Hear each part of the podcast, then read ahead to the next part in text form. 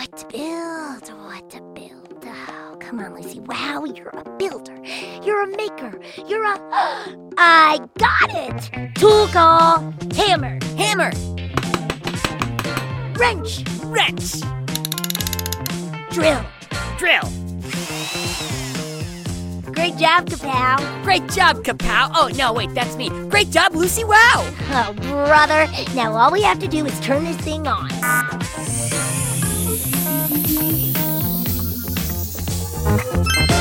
Let the show begin. Yo, kids, yo! Welcome back to Pflugerville. It's me, Kapow, beaming into your ears all the way from Lucy Wow's barn. Alongside me today is the co-host with the co-most, Guy Neville. Uh, thanks, Kapow. I'm super excited to be here today. I bet! I mean, how often do we get to talk about something invented by a boot? Uh, what are you, uh, what are you talking about, Kapow? Today's invention? Opera! It comes from Italy, Europe's boot. Uh, Italy isn't an actual boot. It's a country shaped like a boot. Oh, that makes sense. Yeah. I wonder if I messed up all my research then. I wrote down here that opera is super cool. Is that true? Uh, you got that part right. Phew! In that case, I'll start us off. Opera. What is opera? Well, opera is a story set to music. An opera is like a play or a musical, but in which everything is sung instead of spoken. In opera, a character doesn't say goodbye as they leave, they sing a goodbye song that lasts for minutes. Operas are written in almost every language, so opera singers often have to be able to speak Italian, German, French, English, and Russian if they want to sing all the hits. But don't worry, the audience doesn't have to be multilingual. Translations are printed on a screen above the stage so you know what the characters are saying. Now, why does a character sing instead of speak? Well, usually it's because they are feeling strong emotions, emotions that can only be expressed in song, like how I feel about burritos. Because of this, opera is famous for its big, dramatic, over the top stories and characters. In fact, one of the most famous images related to opera is a woman in a Viking hat singing so loud that glasses break. But wait, how did opera get started? Technically, the ancient Greeks were the first ones to mix singing with theater. But in those ancient days, there was a chorus in every play that would sing or chant parts of the story. After all, who doesn't like a little story tunage? But these choruses were in the background. The innovation of music being up in front and telling the story on stage began in the city of Florence from the country of boot. Italy, remember? It's shaped like a boot, but it's it's not a boot. I'm confused and hungry. You take over for a second. okay, but uh, don't eat my boots. The first opera ever written was performed in 1597 in Florence, Italy. The composer was a man named Jacopo Peri. It was performed at an exclusive club made up of people who considered themselves clever and artistic. Now, at first, it may have only been shown to a small club, but word of opera started to get around. Opera's popularity kept growing until in 1637, a public opera house was opened in Venice. And after that, opera grew like wildfire. Soon there were opera houses in Paris, Vienna, and in Germany. During this period, known as the Baroque period, opera was very popular, but it was also considered to be just for the upper classes. These upper class audiences would dress up and go to the shows to be seen. They treated them as parties where you could meet people and talk, even during the music. Ah, how rude!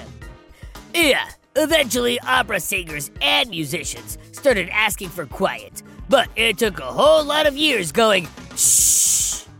As people shushed, opera got more popular and crowds got bigger.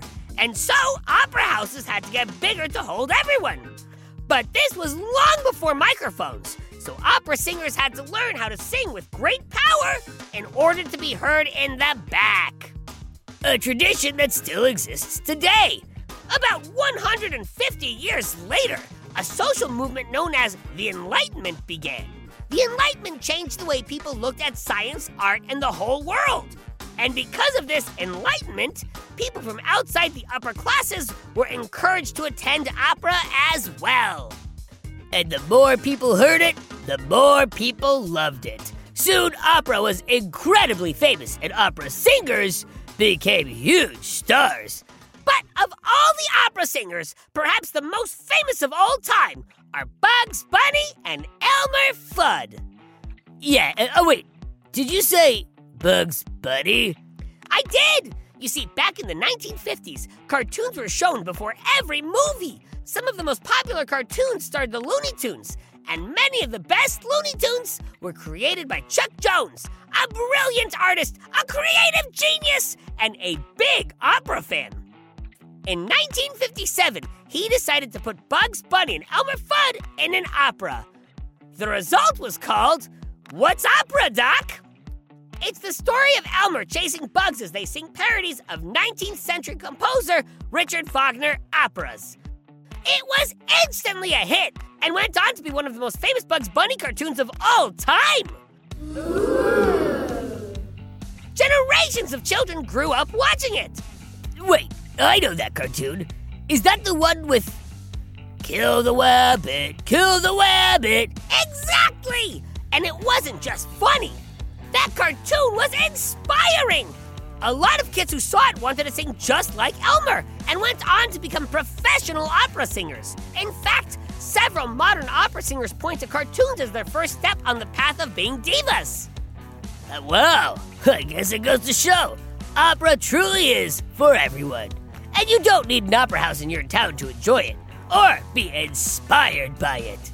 Exactly! Who knows? If you keep an open mind and some open ears, you might just hear something that inspires you to invent a whole new way of storytelling.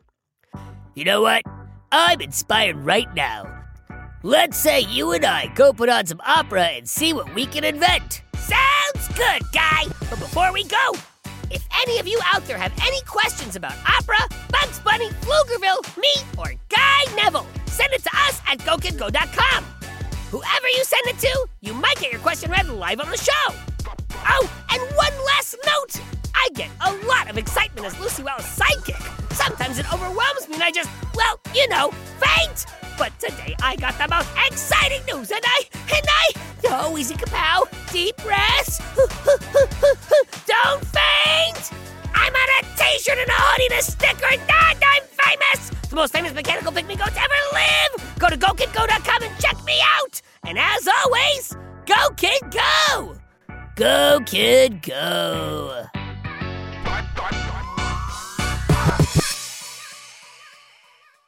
Go Kid Go!